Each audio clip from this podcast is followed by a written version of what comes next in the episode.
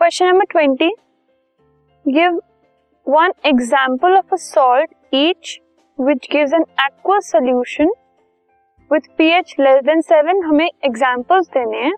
एक सॉल्ट के, जिसका aqueous solution less than seven pH थे इक्वल टू सेवन पीएच थे और मोर देन सेवन पीएच थे लेस देन सेवन पीएच मतलब एक acidic solution they.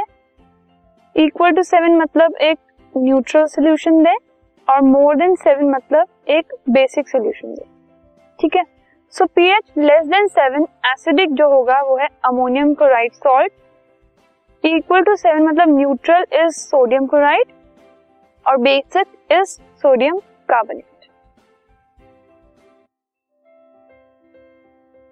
this podcast is brought you by Hubhopper Shiksha Abhiyan अगर आपको ये पॉडकास्ट पसंद आया तो प्लीज़ लाइक शेयर और सब्सक्राइब करें और वीडियो क्लासेस के लिए शिक्षा अभियान के यूट्यूब चैनल पर जाएँ।